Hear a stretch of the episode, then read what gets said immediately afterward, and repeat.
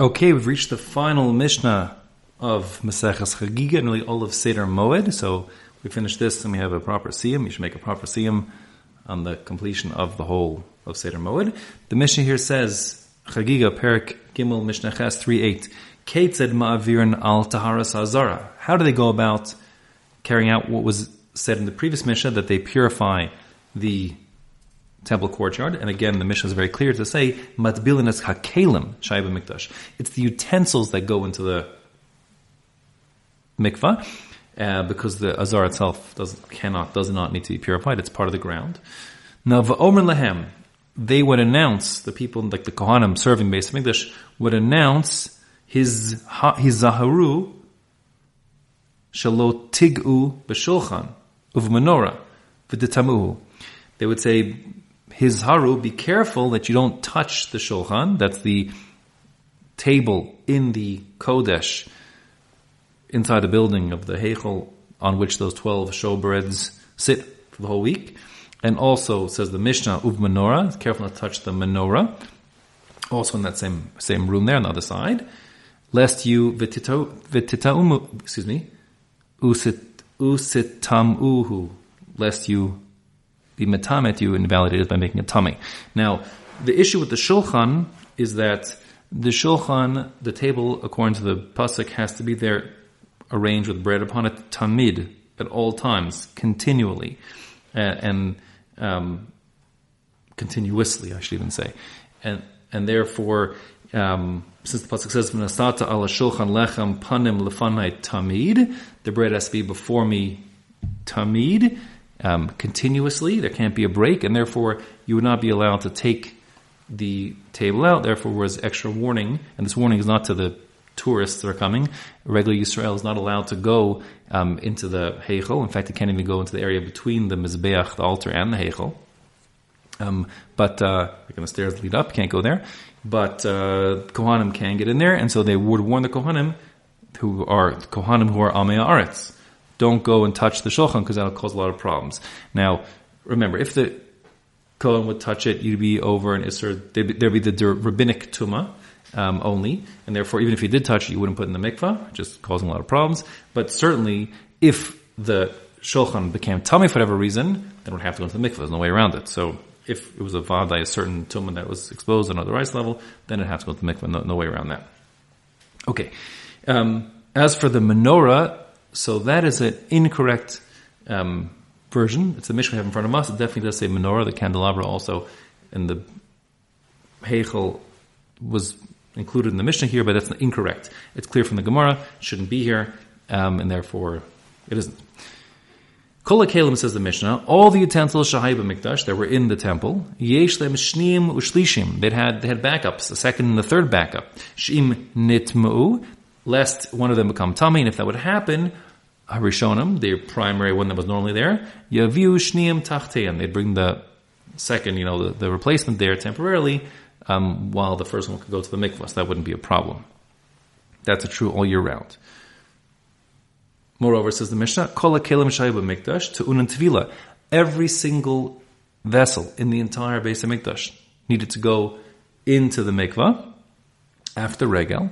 Um, with the following exceptions. Chutz mimizbeach hazahav, the golden altar, umizbeach nechoshes, and the copper altar. Those two altars did not need to go into the mikveh ever.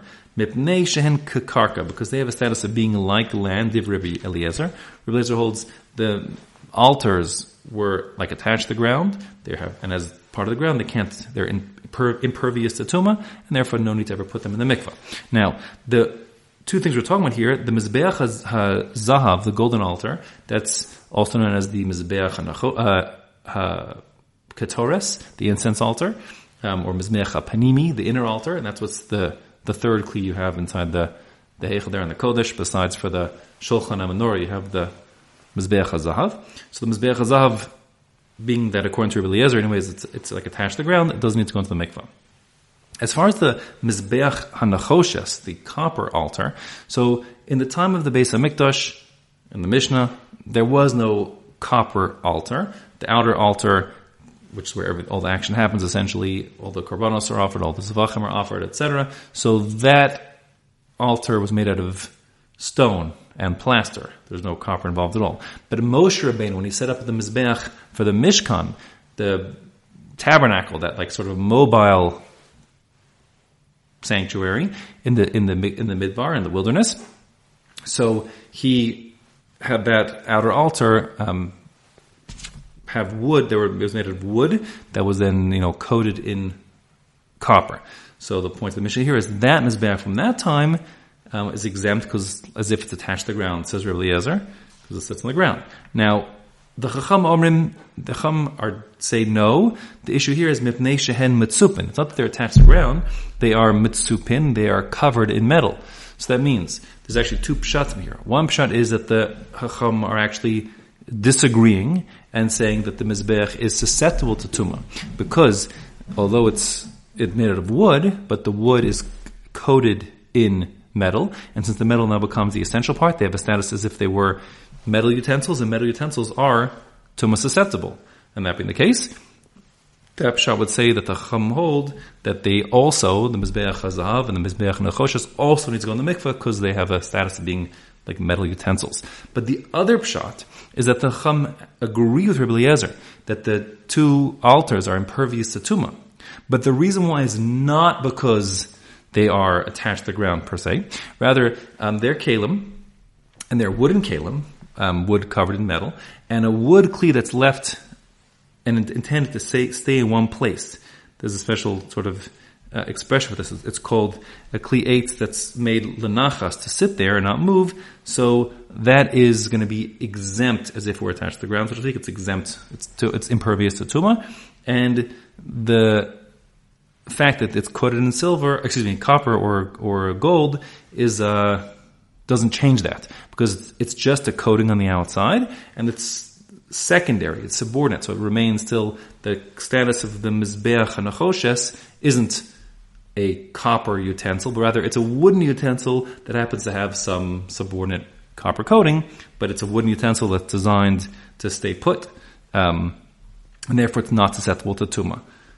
That is the halacha, like the Rambam Paskin. So we say that indeed the Mizbeach HaNechoshes and Mizbeach HaZahav are not set with the Tumah because they're just wooden kalim intended to stay put. They're in coated metal, but that's secondary, not important. Now there's a question before we end, which is why in the world would we be taught, worried about the halachic status of a Mizbeach and altar that was built in time of Moshe Rabbeinu that has been around for uh, 2,500 years plus.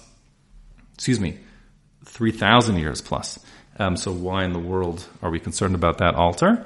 So the answer is, well, it's true that in the time of the Beis Hamikdash, they didn't use this, but it, it's in theory permitted to be used, and as Hashem, the Beis Hamikdash will be built very soon again, and um, should we opt, even temporarily, to use a wooden altar coated in metal, we have to know the halacha, and the, the halacha is that it's like a kli eitz, a wooden utensil that's aslinachas, that's intended to stay put, and therefore it is not susceptible to tuma.